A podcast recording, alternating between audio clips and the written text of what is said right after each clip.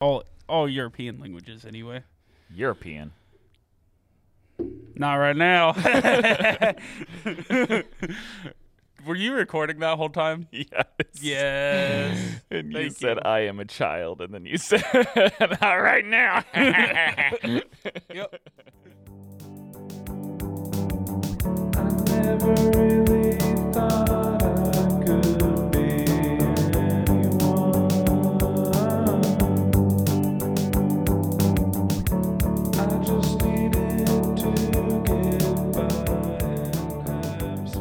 You may notice that our podcast may sound a little different.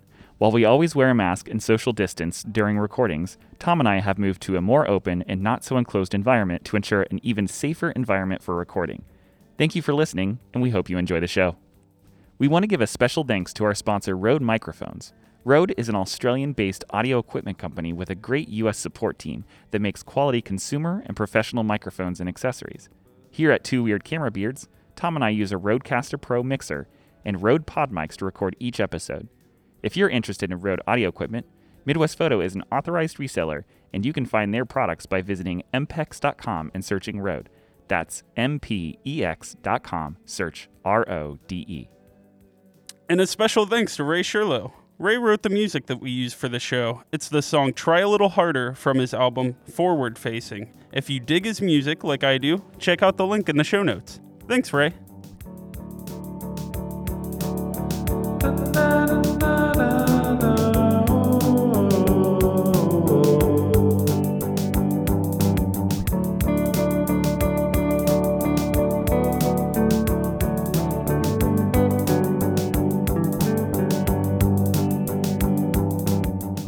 Okay, so uh, today we have with us uh, a fellow podcaster and a, a coworker, Mr. Matt Marrash. Hey, thanks for having me, guys. Heck thanks, yeah. thanks for coming, Matt. Um, Matt, how long have you been with Midwest now? Oh my gosh, uh, this is my. I think I'm in the middle of my eighth year now. Jeez. Dang. Yeah, Those are like sunny numbers. Oh, don't say that. Now- oh. now I'm gonna feel like just lawn furniture. um, so you've you've been with Midwest. Uh, this is the middle of your eighth year. Mhm. You are our learning studio instructor Mhm. uh, for Photo 101, 102, 103. You do the darkroom series when the darkroom uh, is open to multiple people. Mhm. Obviously, not the pandemic. Um, you have your own YouTube channel, which is incredible. Um, is it is it Matt four two two six on YouTube? oh, you can just t- type Matt Marrash or, Yeah, it usually or, pops or up. Large Format Friday. So the channel's just self-titled because Yeah. it was like cell phone videos that I used to put up on there. Yeah. yeah. But uh, let me just say to anybody who doesn't watch Large Format Friday, um, this past week, you don't have to be a large format junkie to enjoy what he did, um, which was kind of a take on imposter syndrome um, and having that nagging voice in your head that's always critiquing you. Uh, let me just say that was an incredible video. Like, oh, thanks. crazy impressed with that. Tom, did you see it? I have not watched it yet. Go go home. Like, Yeah. put your he- take your headphones off. Go home right now. Mm. Go watch it. All right, I'll be back, guys, here in just a minute. and for those of you looking for the videos, it's also Matt with one T. I just want to make sure. Oh, that good that's- point. Oh, yeah, yeah, that's a really good point. That's a really Yeah. good point. Um, and then you uh, co-host another podcast, uh, Film Photography Project or FPP, which Mhm. um, Tom and I were, you know, we're kind of in awe that you you agreed to come to our podcast Yeah. and, and do no this. pressure. No pressure, no, Kev. no pressure. um, we're a little intimidated.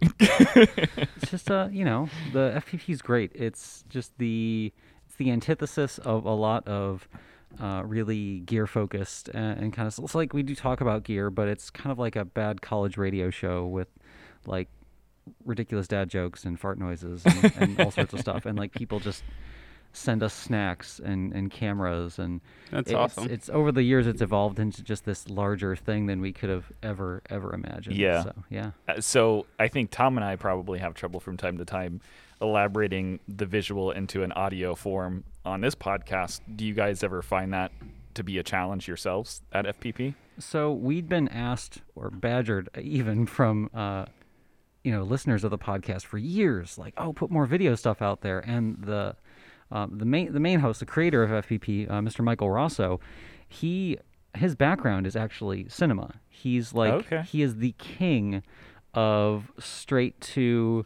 uh, straight to VHS, straight to DVD, and he is, uh, you know, I I don't think he has any problem with me saying he is the guy. So like, you know, when you think of like parody films or like parody films that would I don't know make their way to Cinemax at two in the morning, he's the guy. Wow. He is known for such features as Kinky Kong and Lord Oh of the G Strings. Oh my And gosh. no, like so, all of those. Types, so th- that's his background is low budget horror and and the, just really entertaining. Um, That kinda any- doesn't any budget surprise me. cinema. Yeah, it's it's so great, and and that vibe translates so well to just Yeah. this lo-fi beats, um, off the wall podcast that has become FPP, and it's just like, oh my gosh, that's been going since 09. I've been a part of it since uh, late 2010, 2011, which now seems like forever ago, and it's like, oh man, yeah, podcasts have been around that long. Yeah. Yep. That's nuts. That's sweet. Uh, I had a question, but it whatever. It escaped you. Yeah.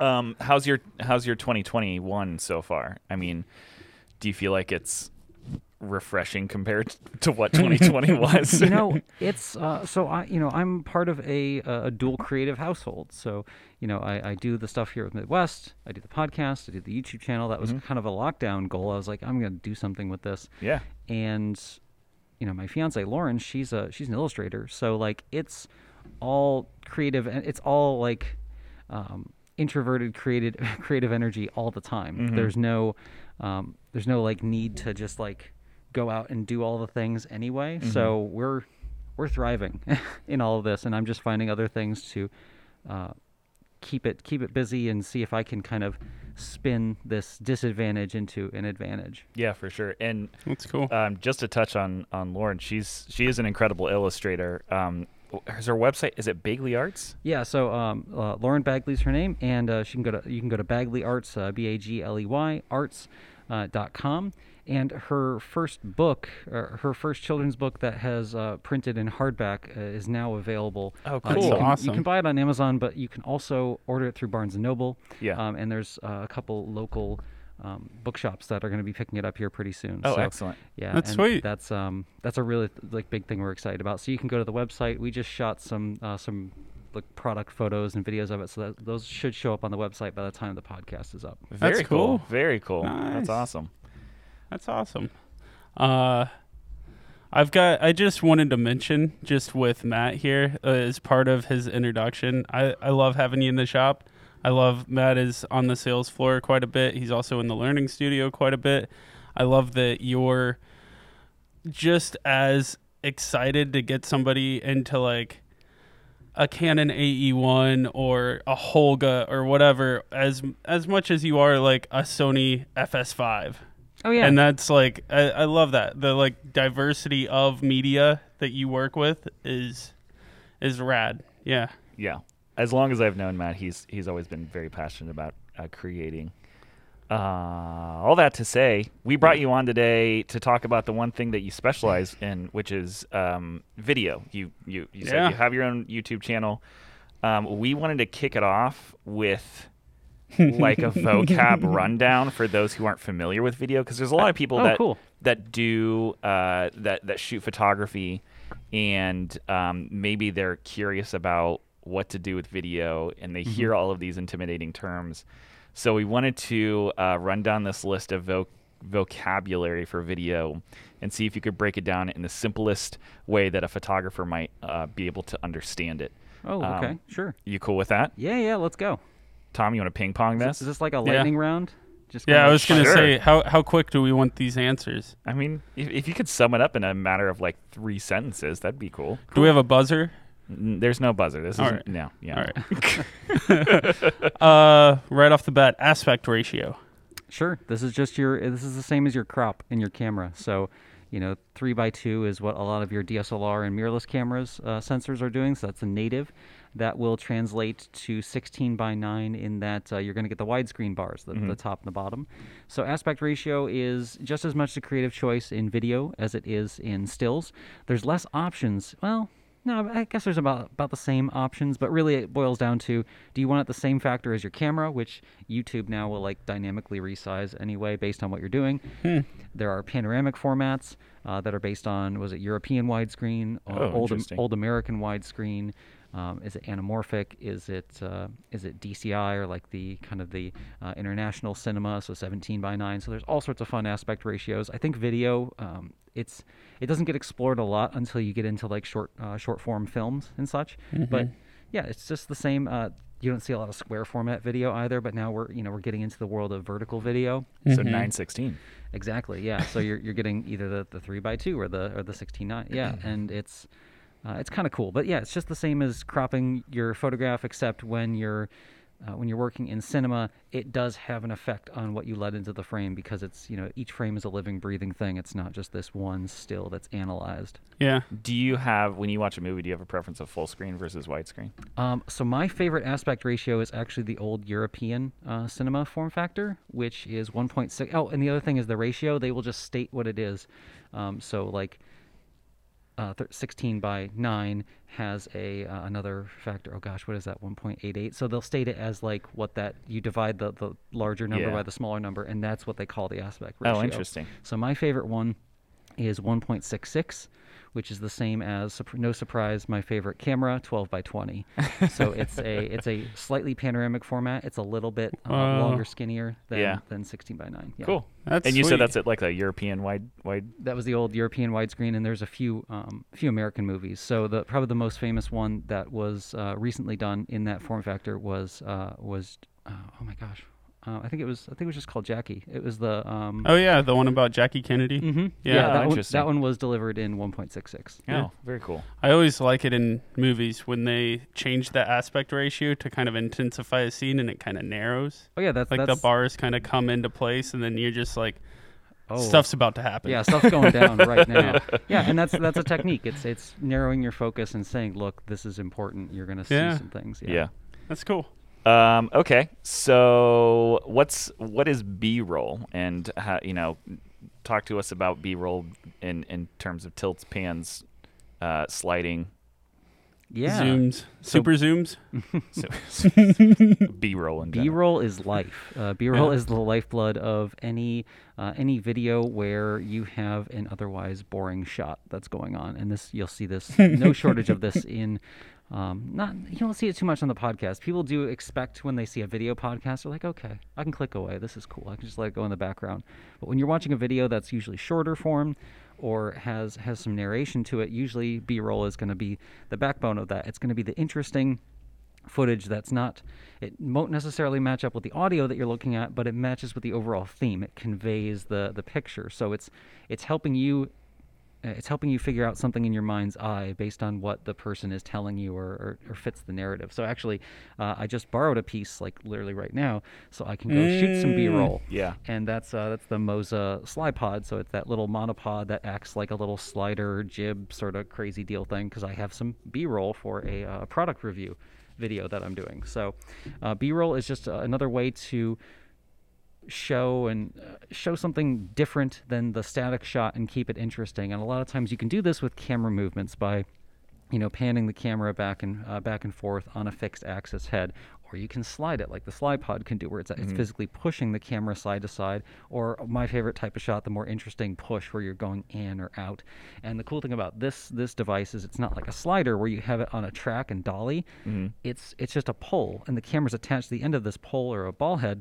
So it actually doesn't show when you do a push shot-. So most of the time you have a wide angle and you're doing that really cool vertigo type effect where you're Yeah, yeah. pushing the scene in uh, a lot of those sliders they have to digitally edit out the uh, the track that it's on. Right. This you don't have to because it's just sitting at the very end of it. So it's just really keeping things interesting, moving the camera around, and I, I think um, it's almost like it's almost like forbidden to use like older school pans and tilts anymore because that's on a fixed head. Yeah. That was a technology that it was a it was a cool thing to include into your video until adding more advanced motion became the norm. So now the new norm is like just stabilized handheld shots or gimbal shots or drone Right. shots or all that thing. So it's just keeping things interesting. I, I would say if you're doing a video that's that's trying to convey the you know keep people's attention and convey uh, an uh, interesting concept, there's there's no such thing as shooting too much B-roll, but there is there is such a thing as delivering too much B-roll. So Yeah. Yeah. it's it's that little it's that little fi- extra five percent that's sprinkled on top of this this cake that is your your video. to grab your attention. yeah. Mhm. That is probably the best definition because in my head I can never like define B-roll, but I can always see it. yeah. Um, and I'm and now I'm curious why. So if that's B-roll, and your and your main scene is you know technically with your A-roll kind Yeah, of. yeah, you got it. um, Why would A-roll be more boring? You know why? I don't know. You would think you'd think I don't know. There's just a thought in my head. Yeah, I, I think it's not so much that it's not as. I, I, I don't ever think it's boring. I think that it's just it doesn't seem like important all the time. That's true. That's a good point. Yeah. Um, what a who's kind of the like king of B roll to you, king or queen of B roll? Ooh, um, I don't know if I have anybody that's like a king, the king of B-roll. Like, I, I really like look up to my buddy Mike, uh, Mike Raso for his Oh, yeah? B-roll, just because it's it's off the wall because he was like he was making ridiculous low budget horror movies from his high school years on That's Super, awesome. on Super 8. That's awesome. And he was doing like and Super 8 cameras because they're silent movies. Those kind of force you to to shoot your principal footage like B-roll Mm. because then you are adding music or foley or, or something Yeah. over top uh, at the end of it. So pretty much everything he shoots is like really interesting B-roll. Yeah. Okay, yeah, that's great. Uh, the next one that I've got here is bitrate. This one confuses. the How? crap out of Yeah, me. I I think that it is one of those things. I think that Sony kind of opened that up for people to be like, what is this new setting that's on my camera with the Mhm. mirrorless, and how do I? What does it mean for me? Kind of thing. Yeah, so bitrate is uh, it's not it's a numbers game. It's it's ones and zeros. It's how many ones and zeros are coming for through each color channel. So of course your your camera has a sensor and those sensors have millions of little pixels or photosites and each one of those can deliver color information. The depth of which they can deliver that color information is expressed in a bit number. So 8 bit is like 8 bits per channel. So red, green, blue each have a combination of eight zeros and ones that go together, and that ends up being about 16, 17 million ish colors. Uh, then you have your, like your 10 bit or your log kind of. Fo- so there is log footage for 8 bit, but it's terrible. Don't go for it. Um, then there's. Um, and there's like your 10 bit, and your 10 bit has more ones and zeros. So you're moving from millions of colors to just over a billion colors. And then you start to get into your your higher bit depth stuff, like your 12 bit, your 444, your almost your semi raw and your raw footage. Hmm. Those have even more bits, so the tens of billions of colors. And this is just like when I teach Photo 101. It's the same thing. Bit depth is is kind of the difference. It, it's a little bit more gray area than JPEG mm-hmm. and RAW because movies can be MPEG, they can be RAW, but there's a lot of in betweens now because we're fighting against how much data can we push through at any given time on these cameras, and bitrate is just a way to measure that. Yeah. So another way you can think about it is like you have more you have more you're carving out a you're carving out a statue and more bitrate is more stone to cut away Okay. when you're working That makes Okay. sense. and you can also think of it like a game of that old Parker Brothers game uh, Kerplunk Yeah. so you, Yeah, got, yeah. you got the marbles at the top of the cup Yeah. well, more bitrate is more marbles. So when you start editing, which is pulling those sticks out and the marbles fall through, it's called editing, not editing. You're always taking away information to Hmm. end up with your final edit. So more bits is going to give you more stuff that you can throw away. Like- Flexibility. Mhm. Got it. Can you guys tell yet that he's like kind of the king of our learning studio at this point? That's that's great, Matt. I love that. Um, Um, what uh, at what point is it pretty much overkill for your average user? That's like, for like what you do for YouTube and stuff like that. Oh, at this point, I can shoot it with my phone. Yeah. yeah, and, and, and we'll we'll get to like philosophy and stuff like that later, I'm sure. But like, bitrate is if you're worrying about this and you don't have a camera in your hand, like just just start shooting with your with whatever you have. yeah. Yeah. That's for, awesome. for sure. But like bitrate will start to come into play once you start realizing that the limits are, are no longer you. But guess what? The limits are going to be you for a lot longer than the camera is going to be a limit. And Yeah. Yeah. especially now, like in 2021, I think the biggest problem is there are way too many good cameras. Like an insanely high number of good cameras Mm-hmm. and people are just like bombarded with the FOMO of oh well Sony's going to release another great thing in 2 weeks. It's like no, just go shoot. Like there's so many great things. I love that. Um, you know, I started in photography right around the DSLR revolution where for filmmaking, there was zilch options. You mm-hmm. either had a hundred fifty thousand dollar budget, which was considered a low budget, or you or you had to like pitch a film and get really, really, really, really lucky, or mm-hmm. or shoot film and then ugh, like yeah. now there's like a million different options. Oh, and by the way, your phone is like the best creation device that it's ever been. Like I have, I've done two YouTube episodes entirely on my Google Pixel 3a, which is a three hundred dollar phone. With, That's with, with a fifteen dollar app, Filmic Pro, that gets me ten bit footage, clean HDMI out, full audio levels, logs, color grade. It's crazy out of a phone, and it just uploads to the cloud. Like it's ready to download and edit by the time I get home. So there's there's no excuses Yeah. anymore, but we want to think there are because we we see all this extra like shiny stuff and Yeah. oh, oh this what about this bit rate? You don't have a camera. Yeah. As a a- camera. yeah, I experienced that a lot too on the sales floor. Just like, it's funny. I started out shooting events on a D80, a mm-hmm. Nikon D80, and now I'm like, dude, buy like buy a f- D50 600, and you'll already be ahead of where most people were five Yeah. years ago. Yeah, Yeah. but they can't Yeah. see that because they see all these other like high-end things, and it's just because that that technology is getting cheaper and more accessible, and it's just always getting better. So like, yeah, get it, bitrate should not be the the final decider of the camera, Yeah. um, and if it is, just go shoot some stuff with your phone until you're sick of it. It sounds like honestly the, the the good chunk of people that you know may be listening to this or may stop into our store that are shooting wedding videos or even small business commercial uh, um, kind of promo videos or um, a small commercial for TV, they will maybe 0.01% of them will actually push the limit of 10 bit. Oh yeah, and I would say they could probably do it all in eight bit. Like I literally Yeah. do my YouTube channel. This is going to be the giveaway. Like, oh, this guy's an amateur. Uh, I have an X Pro three, which if you Google is an X Pro three good for video, you're going to get like people shouting at you to, to throw that camera away because it's terrible for video. And it's like it's inconvenient. And yeah, I rent out an XT4 a lot, Yeah. but I'm not going to buy it yet Yeah. because I can get there. My Yeah. X Pro 3 shoots 8 bit 420. All that means is I got to be there. I have to be dead on Yeah. with my exposure. yeah.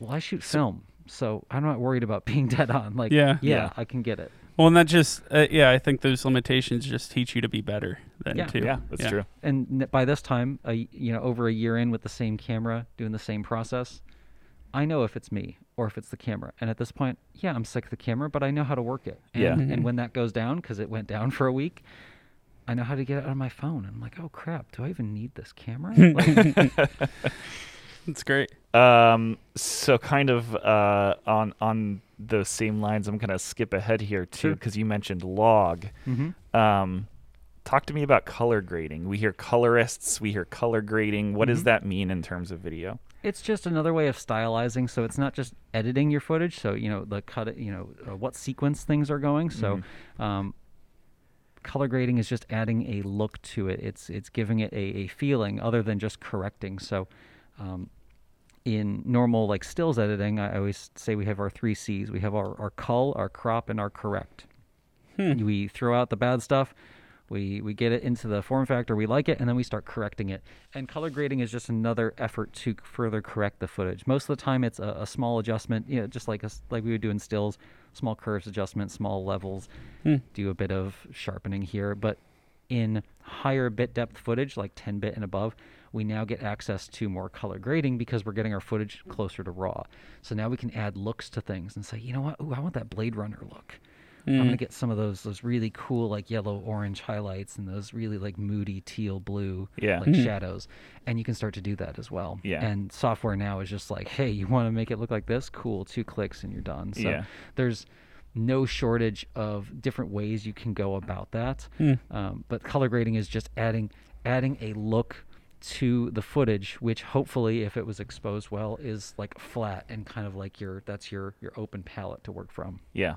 And that always that always confused me at looking at um, you know you look at some of the behind the scenes footage of, of making movies and you see them staring at a monitor where the image is very gray and flat and then you see an, uh, an image come out you know maybe you're watching interstellar and you see a lot of blue tones and, and flares and things like that or you, or you see the matrix and it's a lot of green overtones when they're in the you know the fake world of, of the matrix and that's kind of what i relate it to. Um, i was always confused about that at first but you know now that i understand more about video and you explaining color grading, that makes a lot of sense. what's really kind of cool now too is uh, the terminology and uh, this is like the obvious like thing that's going to happen. You know stills it, it had a certain you know naming to it. So oh we're just editing. So editing was kind of thrown into stills because stills had things built in like color and contrast and such. But now that more people are kind of crossing over and hybridizing uh, if you look at the newer stuff in lightroom or the adobe camera raw now they have a color grading tab. So they are made like the things are, are merging. The visual art uh, that is like general photography, videography is kind of merging into this this one solid thing, and I, I like that because it's it's unifying this terminology, which Yeah. could be overwhelming to somebody, but at the same time, they're probably also swamped in all of this tech. yeah, right. That's great. Uh, I'm gonna move on to uh, let's let's talk about frame rate. okay. I think that that's probably similar in people's minds in terms of like uh, aspect ratio, Mhm. in terms of just what does that mean for me? Like, there's a lot of options on the new cameras as well, and how do you? I know that there's a connection there with shutter speed as well, and Mm-hmm. yeah, So frame rate is just how many still frames a second are happening. So video is nothing more than a, a series of still pictures just moving at a certain rate, and there's a certain point at which the human eye starts to, uh, the eye and brain starts to blend it into nice smooth motion, and depending on the rate at which that's moving, it's going to. Uh, it's going to tell your brain something different, but it's also going to require different things out of your camera because you're also affecting the exposure when you do this. And I think that's the con- the point of contention or confusion. Yeah. So with uh, frame rates, you, you have kind of like three basic ones that we operate at, and then like the funky ones. Our three basic ones are going to be 24, 30, and 60, which uh, are never actually 24, 30, or 60. They actually have these little shaved off bits at the end because we're working with digital technology and we're working with audio that, that comes in at a certain rate. So our 24 frames a second is actually 23 point, uh, 0.98, but it's actually 23 point, nine- yeah, it's 23.98. We'll just call it that. yeah, film is different because film is moving through a gate at a very fixed rate, so that actually moves at exactly 24. Oh, interesting. So it's a little bit different, but 2398 is our digital equivalent. We have 30 frames a second, which is 2997 or 29.97, and then we have uh, then we have 59.98 or 60 frames a second. And kind of my quick 30 second here's what the differences are. Cinema, motion picture stuff, 2398. Most YouTubers are going to deliver in 2398. When you when you watch the news or basic cell phone footage or just most TV programs that are just like showing up on your screen or like on Hulu, a lot of those are being played back at 30 frames a second because it's general. It's it's pretty it looks like average video.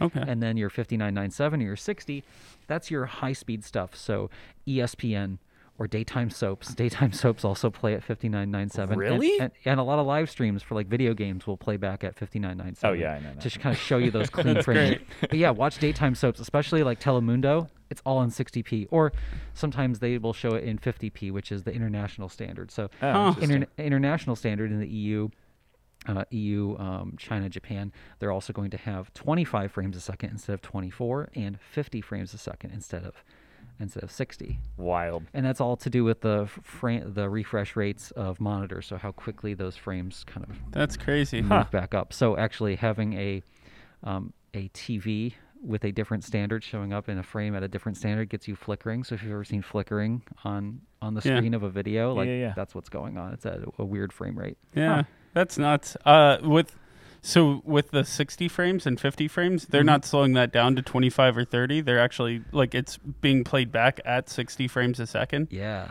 I did not know that. Huh. Yeah, I mean, I knew that when I when I watch like video game streams or I, I stream myself, it's at Yeah. 60. And, or you- it's and you as- can tell because it looks 60. too real. It looks too smooth. Yeah. Yeah. So if, if you ever like, usually people instantly just kind of like are, are taken aback by Like, Yeah. why does this look so funky? You're like, whoa, I'm kind of like in the room. And it's like the first time everybody sees a plasma screen. Uh, for the folks at home, plasma screens are those old things that's that are in your grandpa's den. They kind of heat the whole room.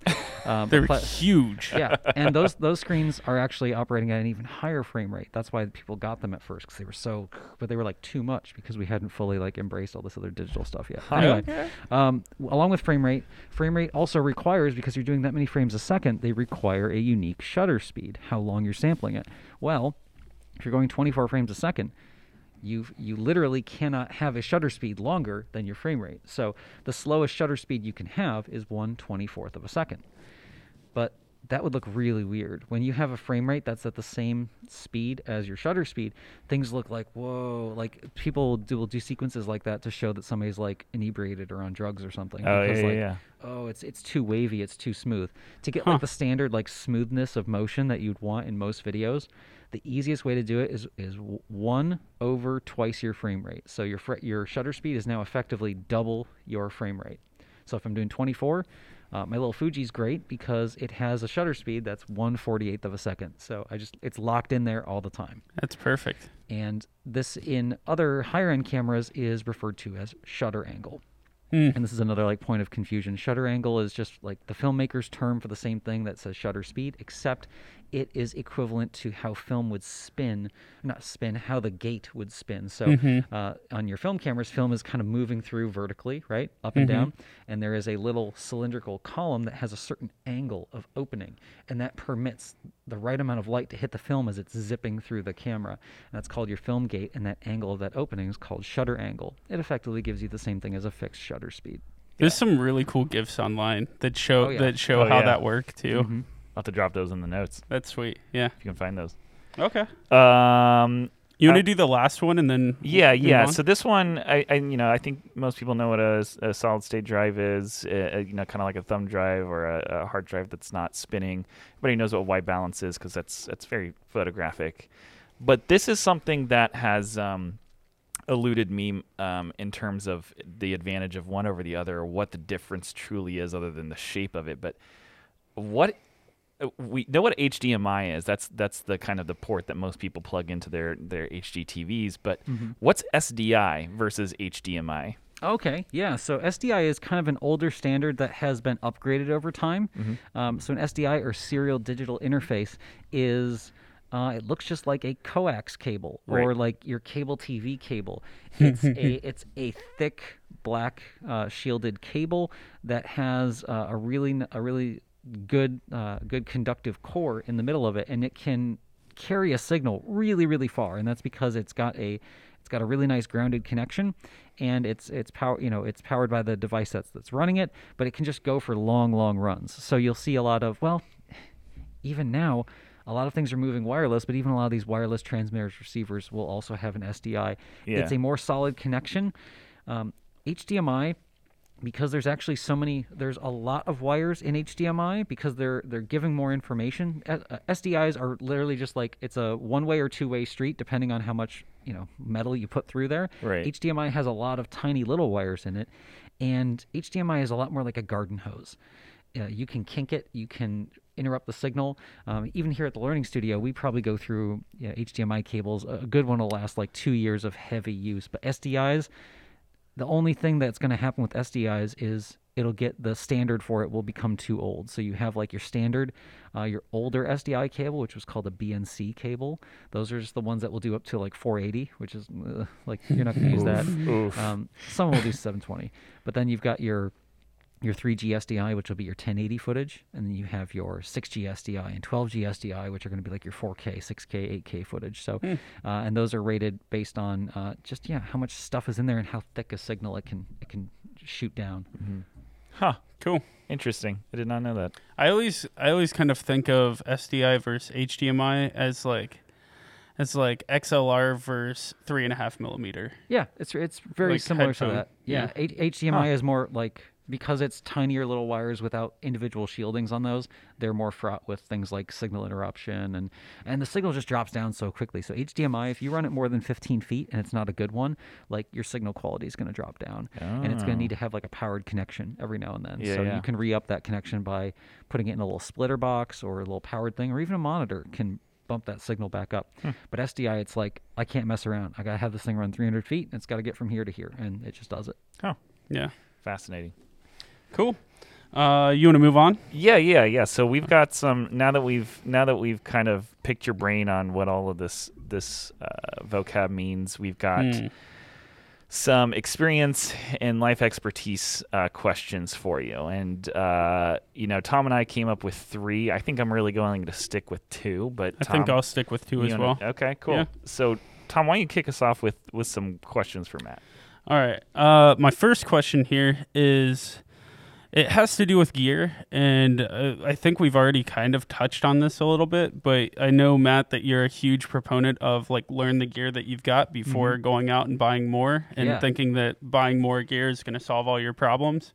Um, what is what's one of like one of what's one of the mistakes that you see more frequently where people tend to like jump the gun too quickly and think that they need this thing before learning something that they've already got that probably already does the thing or something like that Uh, yeah, no, it's just the standard uh, cart before the horse. They're excited. Yeah, They want to yeah. do a lot of. Uh, they want to do a lot of things, but they don't even have the one main thing down that's really, really important, like knowing how their camera works and what it can do. And yeah, once you once you unlock that 12 inches behind the camera, that, that's your brain behind the way. hey. once once you unlock that, you're going to have so many more uh, things you can do, and I think it stems from like a greater uh, battle to like we we live, especially here in the U.S. We have a very uh, a very buy it now, get it now, or before you've even thought about it mentality, and problem solving isn't that. Problem solving is never that quick unless you have that experience. So Yeah. go out and get that experience first. Uh, when you experience something, you you are you're troubleshooting as well. You're using those like really core monkey survival instincts and and rewiring things to troubleshoot, not just have watching somebody else give you the answer. It's kind of it's the whole like adage you can uh, you can give a man a fish, you can teach a man to fish. So Yeah. it's getting that building that experience allows you to troubleshoot with what you have and limitations can help you.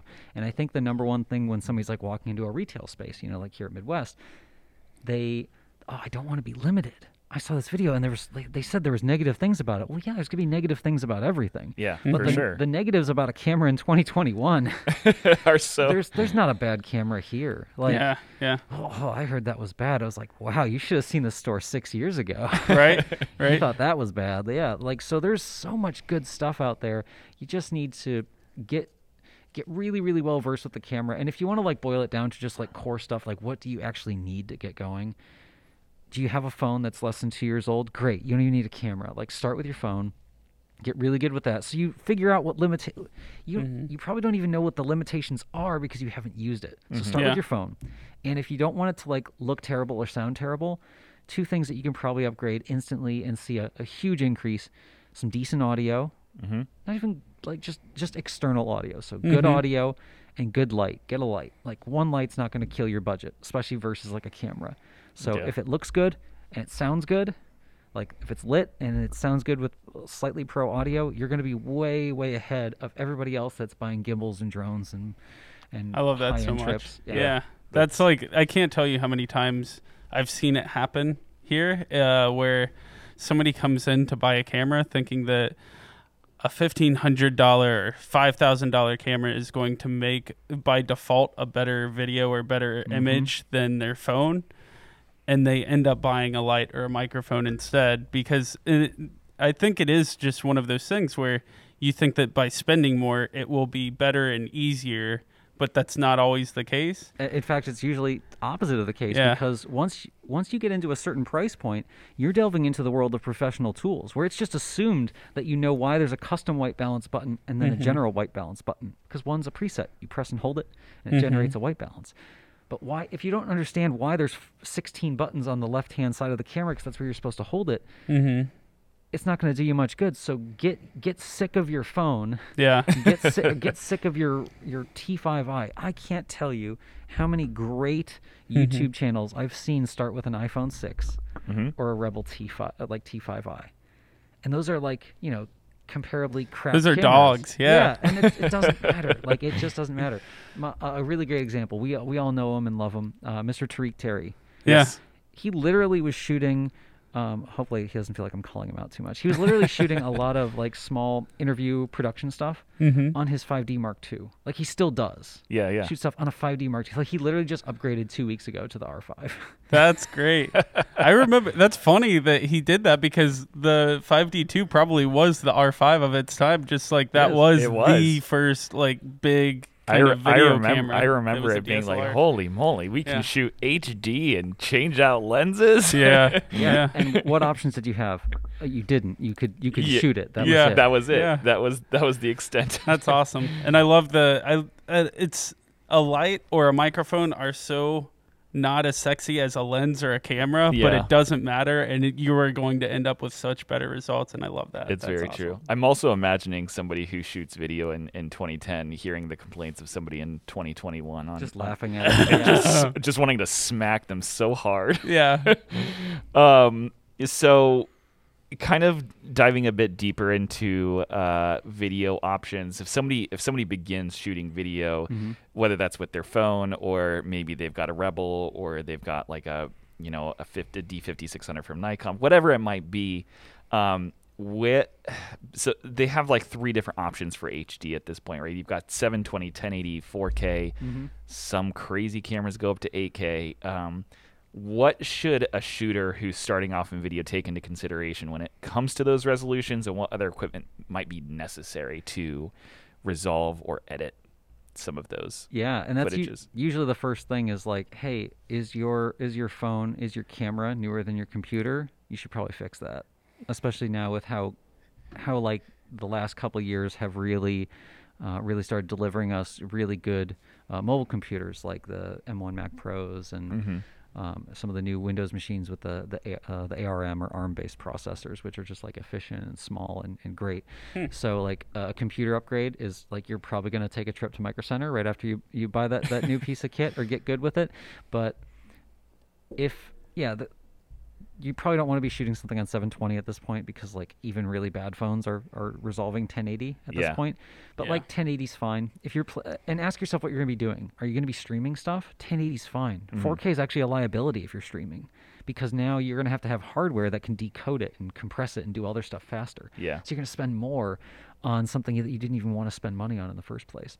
So start with 1080 if you're streaming.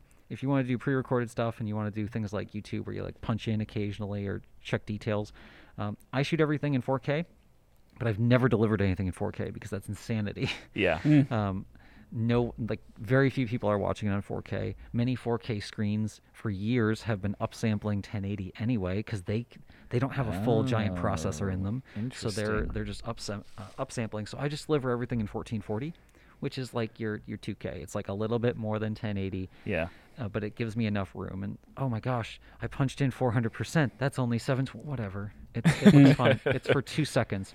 yeah, If somebody is like freezing individual frames and critiquing those sort of things, and they're watching my videos, they have not only missed the point, but they are like aggressively ignoring the point at that point. Yeah. yeah. Yeah. Well, and there's there's something to that too, where you watch if you watch a video from 10 or 15 years ago that was kind of going back to what you were saying before that's well lit and has good audio it doesn't matter what if it's four uh, is it 480 or like 720 Yeah. or anything like that like as long as it looks good and sounds good you're going to understand that this existed in within that timeline of resolution or whatever Yeah. Yeah. And uh, one good thing to, to follow, uh, I follow a whole bunch of, you know, as part of work, I follow a whole bunch of like video blogs and stuff. Yeah. But there's a site Pro Video Coalition that like rounds up every single year. They'll round up like the Academy Awards and all the different film festivals, and they'll tally up, uh, just for like nerdy nerd points, like which cameras are showing up, like what what pr- productions were shot on what camera yeah yeah the top of the list is still the Arri Alexa Mini, which is a camera that's been out since 2002. Oh my gosh It only does 1080. It only does 2K. Whoa. that's crazy So like all of these amazing movies that you like I couldn't even list it. There's there's thousands Yeah. of really good productions that have been done with this, but it's a 2K camera.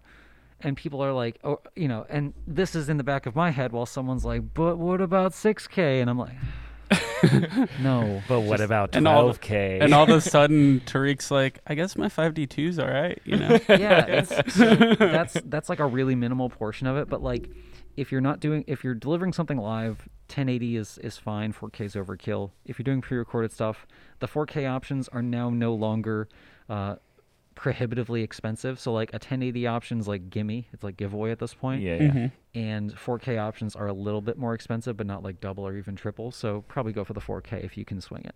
yeah. Cool. Nice. Uh, so my next question is is a little bit more conceptual. Um, when I went, I originally went to school for design, and I would sit in sit in front of my uh, sketch pad a lot of the time, uh, trying to like develop my chops for like technical drawing and stuff like that. And I would think about what do what do I want to draw, and I would struggle with that a lot. And I think a lot of people now they get, oh, kind of like what we were saying, with uh, the cart before the horse kind of thing. Mm-hmm. But uh, uh, what do you what kind of advice do you have for people starting out that really want to kind of develop their chops and get better at get better at this craft, but they don't know where to start or wh- they don't know where their niche is yet? Yeah, so the best thing you can do is is force that experience. So either uh, make it make it like a creative exercise, and it's just like so. None of these. I'm not gonna. I'm sorry, guys. I'm not gonna be able, able to offer any really sexy, cool buy it now solutions. They're gonna be the same solutions that you hear from everybody else that has done a thing for a long time, Mm-hmm. but only been recognized recently for that thing. Guess what? They've been practicing at it Yeah. for their like a very very long time. So force that practice, whether it's a few minutes a day, like just handling the camera. So you're like, oh well, that doesn't make sense. Let's figure this out. So get yourself into into not trouble, but like create problems that you need to solve by using that that tool. If if it's like a if it's a gear knowledge thing, well, you have to force some some learning with it. If if it's getting you out of the house to do it, um, find a friend who's already working on something. If you know if you know a friend that's doing filmmaking stuff, you know they always need a grip. So go out and help them grip. Volunteer for for people. If you're not sure what you want to do, go yeah go be a fly on the wall, or Yeah. even better, Voice activated light stand. Yes, go, Yeah. go yeah, go haul C stands for uh, a local somebody that's doing local productions. I actually got a lot of my chops from going to uh, so I would volunteer for I would I would see something coming up that uh, so this is when we were Midwest was still like going to every trade show Yeah. forever like hauling the truck. I would on top of doing all those trade shows, I would see things coming up and like uh, there was like a local uh, a local hotel that was doing like a two day cine school sort of thing Mm. where um, there would be like a well known wedding filmmaker or we had one one time it was Tom Antos who's like a big YouTuber and Mhm. like tech kind of stuff but he also does really creative stuff and I was like no let's go advertise our cameras there and this is like still when we were like we barely had like a C100 Mark II and stuff and I was going to s- I would get in there and there'd be a few times where they'd only have like one paid assistant for all this extra gear. I'm like, hey, do you want some help? And they're like, sure. And so I was, I was Oh, not just like sell, like slinging gear and like handing out Midwest cards. I was also helping with the setup, and I, I learned more in the hour of helping them set up and the hour of helping them tear down about what's necessary and not necessary about this gear than even the nine hour workshop that I had, I like sat through. So those were really Yeah. valuable. And then beyond that, um, uh, like my favorite, my favorite Midwest like customer of all time and just good human being uh, for filmmaking, uh, Mr. Steve Musa. Mm. I Oh, volunteered Yeah. for Steve a few times. I'd, I'd hit him up with questions, be like, "Hey, why are you renting this and not that?" And then he'd like give me like the quick, "Oh, well, that's too much. This is easier for this gig." And like I also uh, tailed along on a few uh, a fewer higher end gigs for him, and even even paid me a couple times. That was kind of cool. So Yeah, it's like that's you have to force that experience. Yeah. I like that. That's very cool. Even if it's even if you you know you're not getting paid for it, you kind of are getting paid for it with the information that you're gaining Yes. in a sense. So um, that's pretty cool. Um, my, so Tom Tom seems to have like a lot of like Sup. experiential questions, and mine are more techie. So I'm gonna Sup, nerd. shift. Shi- sup, sup, nerd.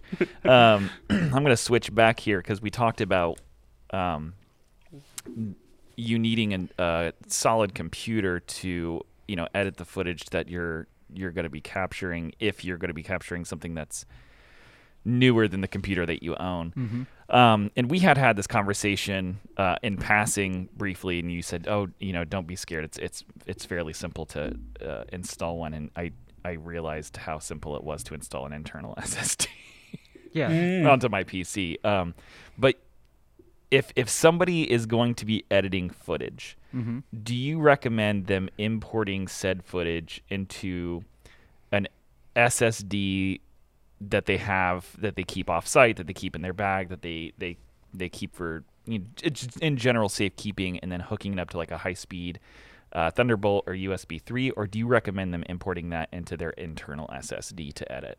Oh, that's a good question. So yeah, this this is diving a, a little a little tech wise, but when it comes to so there's two there's two tr- like um, points of like potential trouble when Yeah. it comes to like ingesting footage and editing footage. So and that's usually just what they call like ingest. So ingesting is like how do you get it into your system, and then editing it where everything's like coming from when it's there. So when you're ingesting footage, there's a backup strategy, and I, I talk about this even in our photo um, our photo 102. Uh, the backup strategy is called three two one for every piece of important stuff, especially if you're getting paid for it, you want to have three copies in two locations. One of those locations should be off-site, and this is classic IT advice. So, Yeah. oh my gosh, that means I already need three hard drives. Uh oh. but it also really helps if you have something that's that can be externalized or is network attached, so a NAS. Uh, so that's something that's hooked up to your home network. So that's just getting the footage into a place where you're safe. It's not so you know you don't want all your eggs in one basket. At very least, have a backup. So uh, you know I brought my my little gaming laptop with me today for editing footage. Like um, you more than likely want to have access to three drives, and those three drives are usually uh, like the following you have a solid state drive or smaller ssd which has your os and your programs on it so all of the all the stuff that works in the background should not halt the process. So that's usually on a, a really nice fast solid state drive. So that's your your boot disk your your operating system and programs. They'll sit there. For video editing you can also have your main footage your principal footage your unedited stuff. That can sit on a larger uh, a larger, slower, like magnetic drive, or if you're fancy, you can put it on a solid state drive, but that'll cost a little bit more because it's larger storage. So those are the two that are usually sitting internal in the computer. And a lot of computers, any computer in the last six years is going to give you two drive bays, even on a laptop. From there, then you need to think about uh, caching. So uh, a lot of editing software will not play things back at full bore, or else it will crash all other instances of stuff that are going on in your computer. So many software suites have have a way to compress this or cache that footage. So it's not sitting on your computer's RAM, it's its short-term memory or its GPU RAM. It's uh, what's rendering those graphics.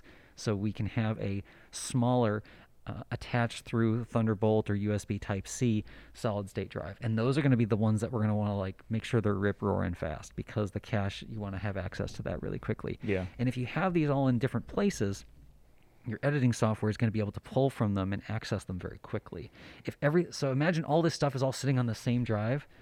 Well, now the operating system needs to do this in the background. That's you're borrowing from one, you know, from Peter to pay Paul sort of thing, and everything slows down as a result, if not crashes entirely. So you Yeah. want to kind of like split your operations. And for higher end video editing, where it's like collaborative and you have like uh, people, uh, you know, in a building all working on the same video, they're going to have even more drives committed to different caches. So they're going to have their um, their cache on one disk, and they're going to have uh, another disk called a scratch disk for for different audio tracks. So multiple sets of audio coming through. This isn't as much of a problem because audio's like free. like the space is, is nothing. So you know, us talking for two days is going to be like a couple of gigabytes. It's nothing huge. Yeah. But in the past, that was a, a bigger thing to, to worry about. So you want to have like three disk, and uh, there's multiple different types of solid state drives. There's like your uh, your standard SSDs, which are pretty cheap anymore. But then I recommend because it's where it's where the it's where all the cool kids are at. You're going to want to get some NVMe drives, so non-volatile memory express. They're little chips. They're about uh, they're about a half inch wide by an inch and a half long. They are adorable size. I'm I'm calling it now. We're going to start seeing these. There's already one camera on the market that can take them, Yeah. but I think Blackmagic, right? It's Blackmagic pockets. 12, the 12K can take them right now. Oh, Oh. okay. No, it actually has a battery grip where it can go internal. Oh, Whoa. That's where memory's going. So you know how like the That's CF a genius. Yes, and it Yeah. should go this way because I just bought. So here's here's the cost savings here, folks. Like here's the here's why I'm talking about this. If you buy a, I think the fastest one we or highest one we sell for the Canon R5, they take those new CFexpress Type B. Mm-hmm. That's literally shaved down flash memory from these NVMe drives. Except it's put in a different container, and only a few people make it, so the price is crazy. So a 512 for that is like a thousand bucks. Mm-hmm. I can go to Micro Center right now. Like if I leave in 20 minutes, I'll have a drive. Yeah. They have a 512 NVMe SSD, which is faster than that thousand dollar card. It's sixty dollars, hmm. and then you buy a thirty dollar enclosure for it, and you put oh my gosh, four screws and you pop the thing in. like if you can put the shape through the hole, you can do this. it's really that's 90 dollars and you have something that's faster, can be externalized, cached, and oh yeah, by the way, it'll also work with a Pocket 4K, Pocket 6K. Yeah. That's that's where things are going. So in five years, hopefully, greed will not prevail, and we're gonna have this awesome little chip that we can just pop into battery grips and stuff. Yeah. That'd be cool. And we do carry the Delkin juggler cards if you guys are interested in those as well. And Yes. Trying those out. Yeah, and they're literally the same thing. So yeah, right. With uh with the editing that you were just going through everything there, I I kind of just because it's fresh on my mind, would you want to talk about the the uh Blackmagic uh speed editor real quick just because you were you were big on that and that was you were talking about speed and being able to do that on your laptop which is crazy compared to like based on everything you just said what what I witnessed on Friday was magic. Oh, it's yeah, it's crazy. So now the tools aren't just like really cool as what we have for the the cameras, but also like the hardest thing for me was forcing myself to sit down and edit because I had I've been the video guy since 2015 here at Midwest Photo, but and I've been like shooting small stuff. There was about 4 or 5 years where I was like shooting stuff, but then like I hated editing. And Mhm. I I think even- everybody hates editing. yeah, Right? It's and it's just because it's a new skill. Like we're like really, uh, I don't want to learn a new thing, and there's so many different buttons and keys.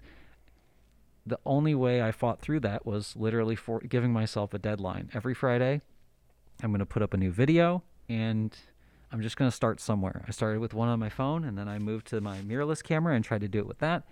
And then I just started forcing myself to do more and more. I also started tracking my time, how long it took me to create those edits.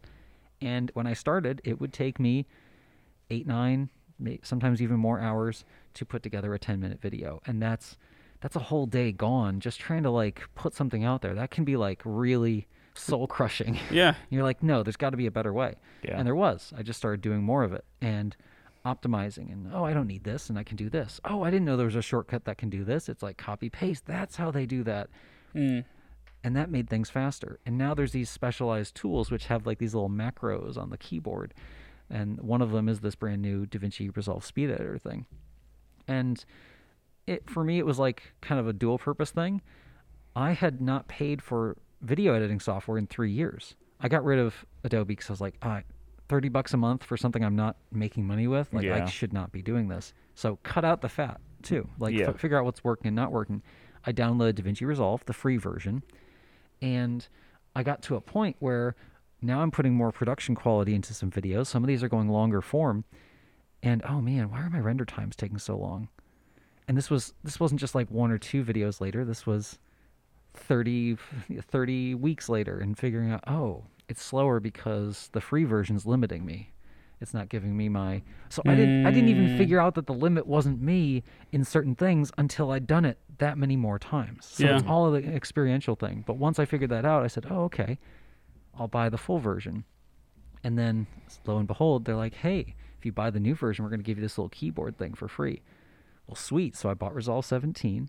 My little speed editor keyboard came with it, and then I I did what every good consumer does, and I went to YouTube and I looked up the videos, and they're like, "Well, it only uses the cut tab. This thing sucks." And I was like, "Well, what if I try to use it?" And now those eight to ten, you know, eight nine hours, I can cut the same level of video in less than an hour. But if I cut the video that I like to do now, so like, for example, we you talked about the video I just put up last week. Yeah.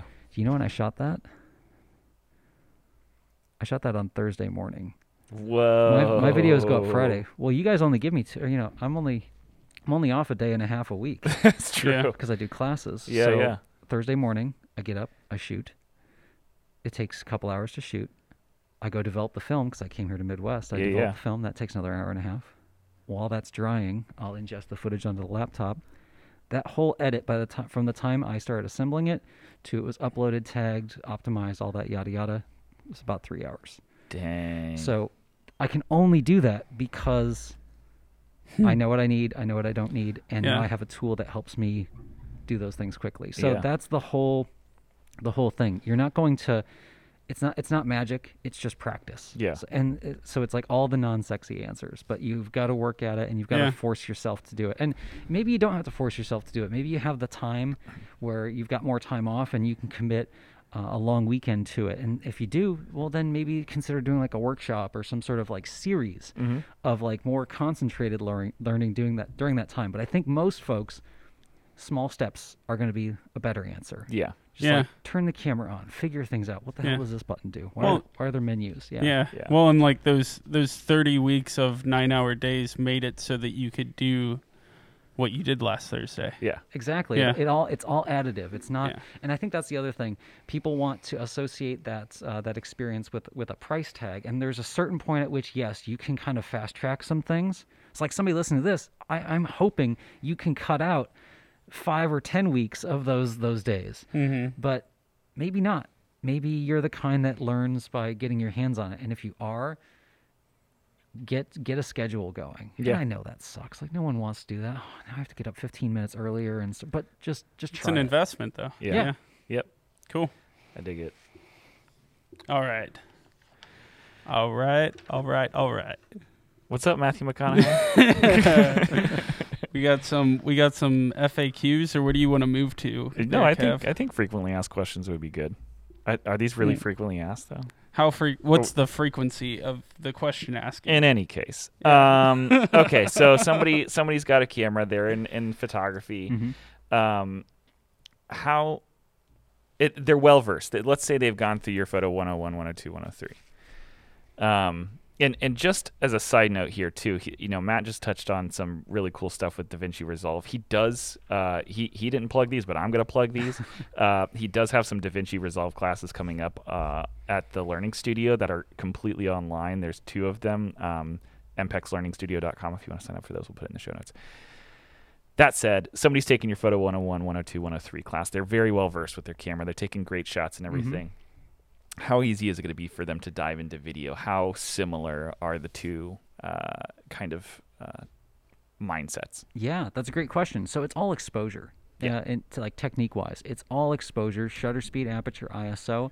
But what video typically does for somebody coming from photo is it imposes more limitations because now your shutter speed's a little bit more fixed because Yeah. of that frame rate It's thing we talked in. about. Yeah, it's it's pretty much locked in. If you don't lock it in, you're going to see some weird stuff in your footage and you're going to want to lock it in the next time. Yep. So your shutter speed's pretty much fixed. Now, if you're starting to do things like log footage and whatever, now your ISO is locked in too. You can't go as mm. low on your ISO. A lot of log footage starts at 800, 1200. My Fuji starts at 640. Hmm. What does that mean for the daytime? What do I have to do when I'm outside? Now I have to use a neutral density filter to knock everything down. So there are a few necessary tools, but you don't know what those tools are until you start seeing those limitations. So mm-hmm. start in a like a controlled space. Well, what do I do in a controlled space? Like I literally started doing photos in my garage. Like, Yeah. and if you watch the first few episodes of Large Format Friday, you're gonna see me with crazier lockdown hair, and there's gonna be, there's like there's like pipe wrenches, Yeah. and like an air It compressor like- in the background. yeah, it looks like the set for Saw. Yeah. yeah, no, it really does, and it was like a mess, and I hadn't even like redone the table in there yet. It looked like I was gonna get like tetanus from like moving around too much, and but like I, I learned, and I knew okay, now I need some lights, now I need some better audio. So like, you you have to get in there, um, and, and work with it a little bit, but. If you're used to the limitations imposed by manual and you can troubleshoot a manual exposure, you can do everything you need to do for video. That's awesome. Yeah. So, since, so, so if you know your photography stuff, what I'm hearing here is that it's just another small step into adapting that uh, critical thinking to video. Yeah, and and really, uh, it's I see it flowing both ways now. Um, except Definitely. there's like another step too that gets taken now because like film is hot again. So like I'll see still photographers move to video, but then I'll see like cinematographers they pick up film cameras because oh, it's Oh, yeah. like it's a whole new set of lim- they're already really good with these limitations, but then they're like. Ooh, but what if I couldn't see it until I develop it? You know, so like they're going in like a completely opposite direction, which is really great. All you're all we're doing is we're just changing those those little neural pathways. We're we're trying something new, and the yeah, if you if you're used to limits and you're okay with limits, like if you can go and do a shoot that you're not supposed to be able to do with a, with the wrong lens. Like you know, the YouTube said this was the wrong lens. Use that. If you can do a shoot with that, you can do video. Like I it's, love it's that. not bad. Yep. I love that. I dig that. uh and yeah that i i love the i also love the idea of the storytelling is completely different in stills than it is in video Mhm. and with cuts and all that and I, I love the idea of that crossover happening more and more just because it's going to open people's brains to different ways of thinking with all that and Mhm. problem solving that's great um uh last I guess two weeks ago we had uh, the Pasternaks on. Is that Mhm. right? That was two weeks ago, right? Yeah. The COVID time, two weeks is weird, but uh, um, they are. Are are you familiar with them? Oh yeah, Uh, Mark and Nicole. Yeah. Yeah, yeah, they're great. Yeah. I- Are I- you? Yeah. Are you familiar with like the video community that like Mark has kind of been a part of and is? Cultivating. Yeah. Not so much. It's like I, I I've heard him talk about it, and I know I know like one other uh, of our customers that's kind of part of that, but but not so much. And I think one thing that that happens, and even in a, a larger you know a larger or not that larger, but a more metro area like Columbus, Mm-hmm. there's still a lot of um, kind of this old school mentality to it. And I see this with like we all see it with like you know like the crusty older photographers and Mhm. stuff where it's like oh this is my process and this is my thing. Yeah. There is there is enough for everyone Yeah. here in Columbus. We have over a million people in the metro area, you know? Yeah. There is a lot. There's plenty to go around and I love the the idea of getting together and collaborating and sharing. I think it's the only it's really going to be the only way forward as these tools like grow in um, in complexity and quality and everything. So uh, getting getting creatives together is always a good idea, but if you're getting started, it's it's also just a great way to to meet people and just figure out what they're about. And if you tag along with them long enough, you're going to know if that's the kind of thing you want to do or if what you want to do is something completely different. Yeah. Yeah, that's that's Or- actually really good. Um, Yeah. They so they they've got this um, kind of mentorship program that they're trying to cultivate, and it pairs newcomers and amateurs with creators, like professional creators and professional creators with other professional creators, and it kind of just stews and over and over and over again, so that other professional creators are learning from other professional creators and getting advice on how to mentor other people, but the newbies and the amateurs are also learning from those professionals as well. That's awesome. And I think, um, you know, what you just said, I think it gives somebody the opportunity to network, like what they were, you know, kind of talking about and preaching, and um, to learn whether or not this is something they truly want to be a part of, because it is a it is a larger community. You're right. There's uh, you said half a million people in the metro area No, there's a million a people. in the million metro- people in the metro area, Yeah. which is crazy. Um, because I think that's like 25% of the population of Kentucky. I looked it up yesterday. There's like only like 4 million people in Kentucky, Hmm. which means Central Ohio is home to uh, 25% of that population. Well, not home to, but sure. You know what I'm trying to get at here with the numbers. I know how math works. Yeah. That's good. one plus one. Um, but yeah, I think uh, you're right. Everybody, there's there's a slice for everybody here. Um, there's no need to, to hide that information or try to uh, hoard it or you know be like Gollum and, and hide the ring or anything. Mm. yeah, I mean that, that's the whole reason I do um, I do what I do on the the, the YouTube channel, the Large Format Yeah. Friday. There is there is big gatekeeping energy in in that part of it, and um, it's it stinks. It Yeah. shouldn't take somebody ten years to to figure out how to do something that literally watching someone that's done it for years, just watching them for a few Mhm. minutes, you can do it. yeah, Everybody should be able to have that quick access. So I uh, love that you, yeah. I love that you just let that access flow too. Uh, like I've seen you help people on the sales floor just with random things, and it's funny. You like even in this conversation, you're dropping little terms and things, and you do that in the same way when you talk to other people. Mhm. And if they ask something, you're like, "That's the right question." Here, and then you just like it snowballs, and you just Yeah. end up and an hour and a half later person may not have bought anything, but now they're just they've got tons and tons of knowledge on whatever. Yeah. yeah, Or they now know that they need to go home and study a little bit more before making a decision. which usually like i I mean, I guess that makes me a terrible salesman. I send more I send more people packing with my card than anything else. Yeah. But I would rather that than like a frustrated like nobody who is coming into a store anticipating that they're going to like go home, come back and like do that a whole bunch of times. Like Yeah. nobody wants to do that, but you're going to feel better if you've been told by someone that like kind of knows their stuff that maybe maybe you should figure out a little bit more about what you want. Like I would res- I, I know I would respect that answer coming from somebody. Yeah. And, and I know it'll never happen to me at a car dealership, but I'm really glad it Yeah. happened in this retail environment. And I think you know you said that that doesn't make you get a good salesperson, but I actually would argue that it makes you a better salesperson. Yeah. In that, if I go somewhere and somebody's trying to shove something down my throat, I know they're trying to shove it down my throat. If I go somewhere and I meet a Matt Marrash and they're educating me on their specialty and what they have here and what I don't need, I'm going to trust you far more Yeah. than the person trying to shove it down my throat. Yeah. So I'm going to come back to you for advice. I'm going to come back to you for the sale. I'm going to come and and I think that is the that is the essence of what uh, you know Tom and and the sales staff here has done is uh, we don't I think we're pretty open that we don't work on commission and Yeah. that uh, that we're just trying to simply help you and that's what we do here at Midwest rather Build than- connections and all that stuff. yeah, Yeah. yeah, be a be a community resource. Yeah. And so I would argue, Matt, that that makes you a better salesperson. Oh, well, thank you. If I go to Home Depot and try to buy a washer dryer set that's like made for an industrial situation and they don't tell me that I need a special connection before I leave with it and try to install it, like I, I'm gonna be upset and you prevent stuff like that from happening with yeah, with Tom, high end you video stuff. are you buying industrial? Are you washing money? I, yeah. do we need Uh, do we need to contact some authorities? I've been watching a lot of Breaking Bad lately during this pandemic, and yeah, I've got a I've got a whole situation. We're good. We're good. There's always money in the in the chicken in the chicken business. What's that? the No, banana The stand. banana stand, yeah. I I was going somewhere else, but we're good. Um, so where do you where do you want to go next, Kev? I I want to know. So I kind of want. I want to kind of conclude it before. I want to know. Oh boy, Jiminy Fry. I'm the one who had coffee.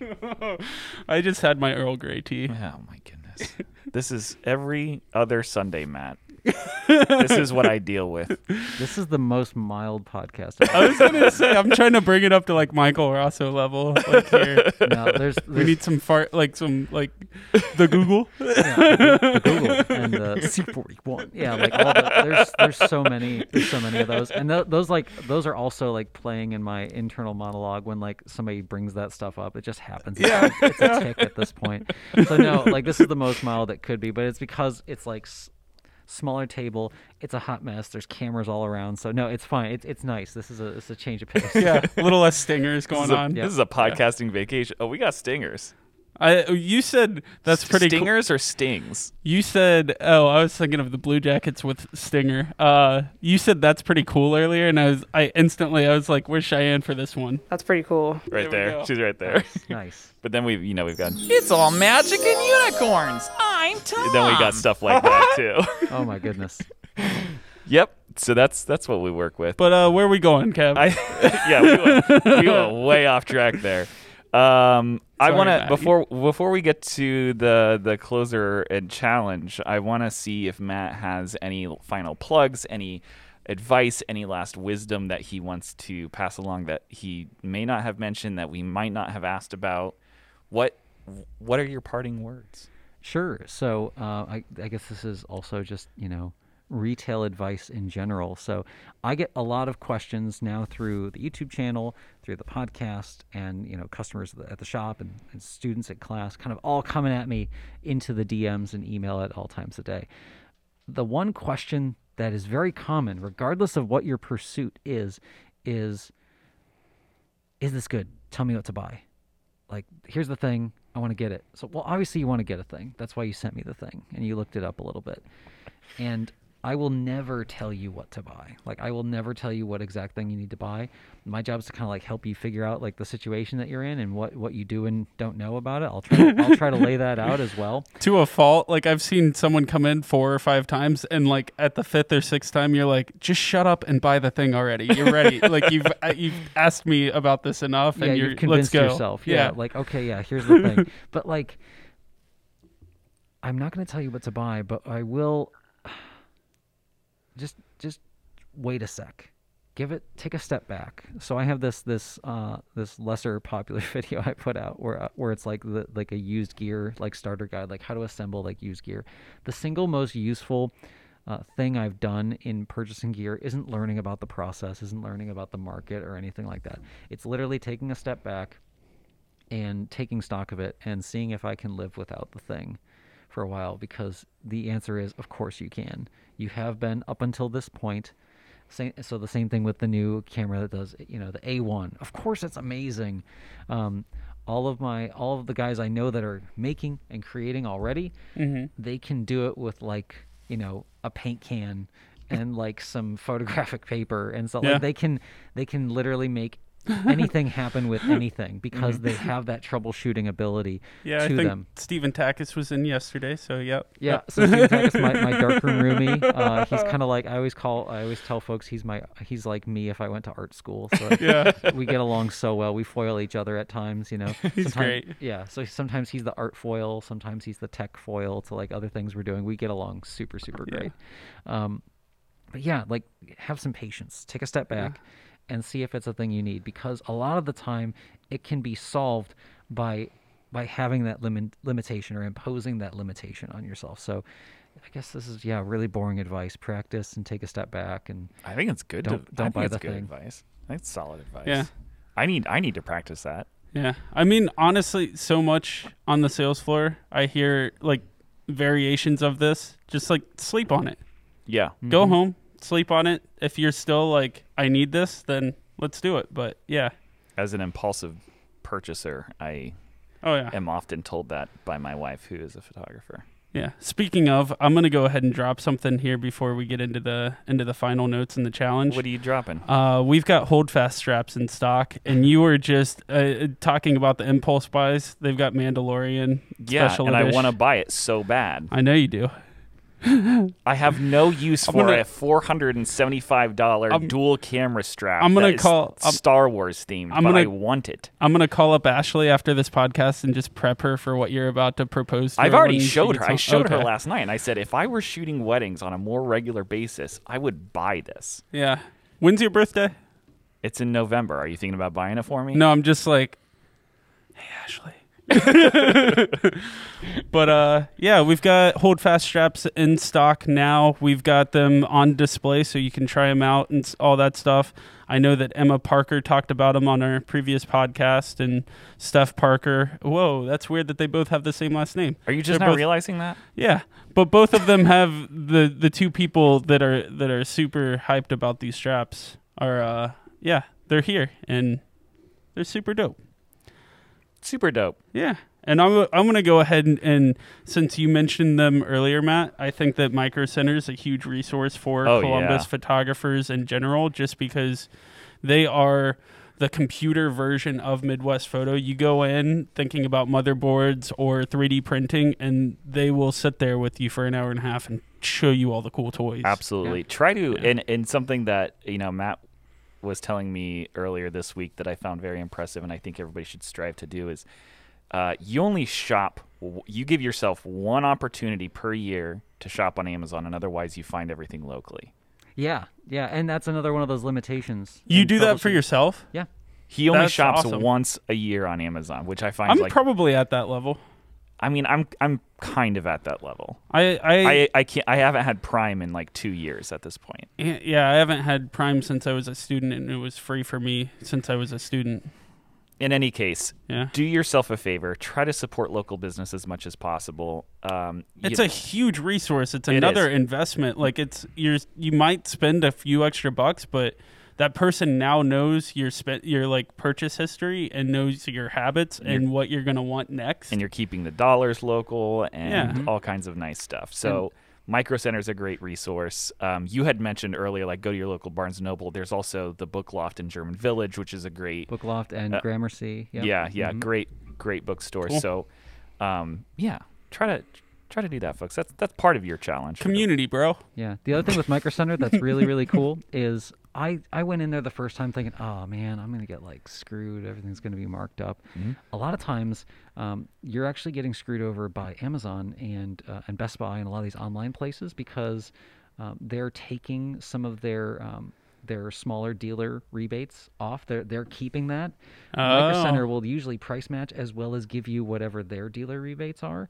So you're usually saving a little bit of money. So I can bring a PC part picker list. By the way, PCPartPicker.com if you want to like help Huh. spec out a, a new Windows build machine for desktops. Yep. It's awesome.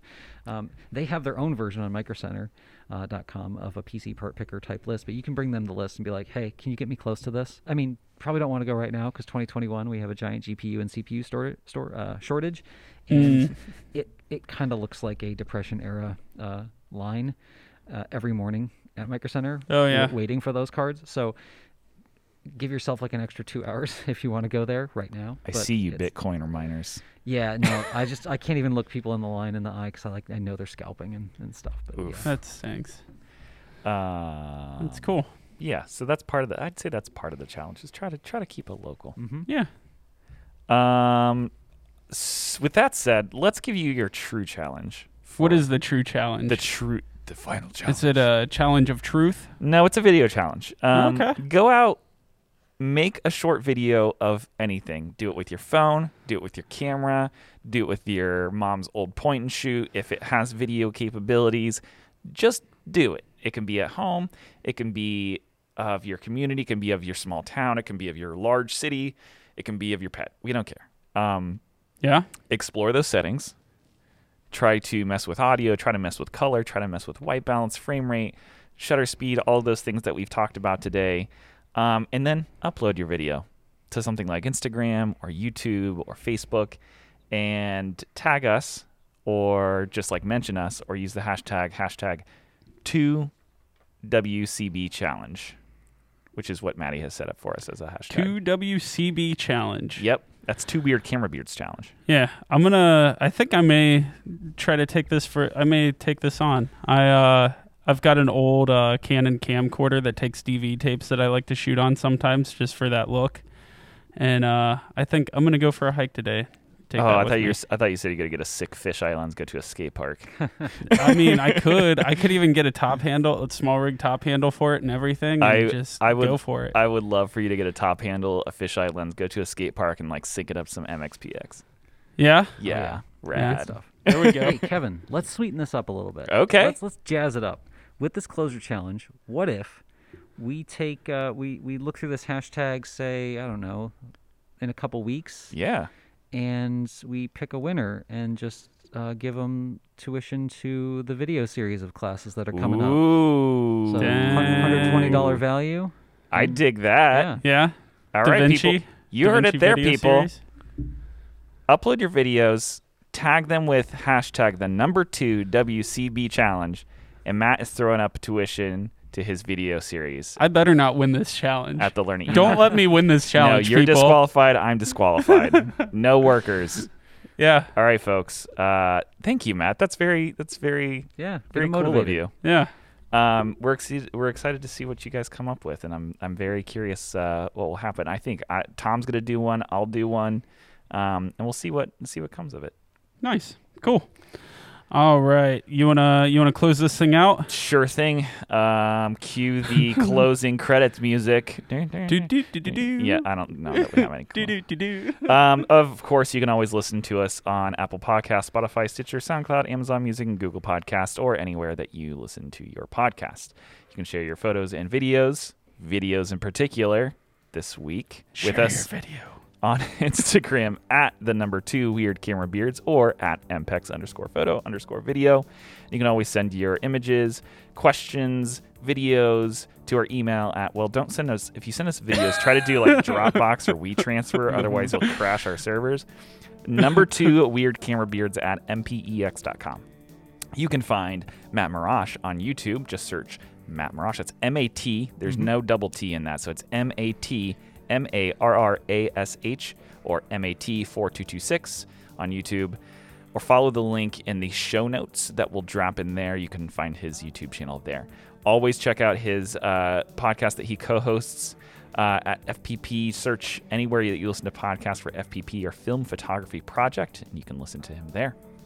Special thanks to our executive producer, magical, mystical, uh, rainbow sprinkles, all of that, Beat- Maddie O'Neill. Beach enjoying. Yeah. Uh, and then also thank you to Ken Lewis, uh, VP of Midwest Photo, and the president of Midwest Photo, Moisha Applebaum, for letting us use this space and ramble on about nonsense for a little bit and try to stay on track. We also had a voice appearance from Cheyenne, our own Cheyenne Banks, who is our used equipment specialist here in the store. Yep. And then we had another sting that was Tom Wright.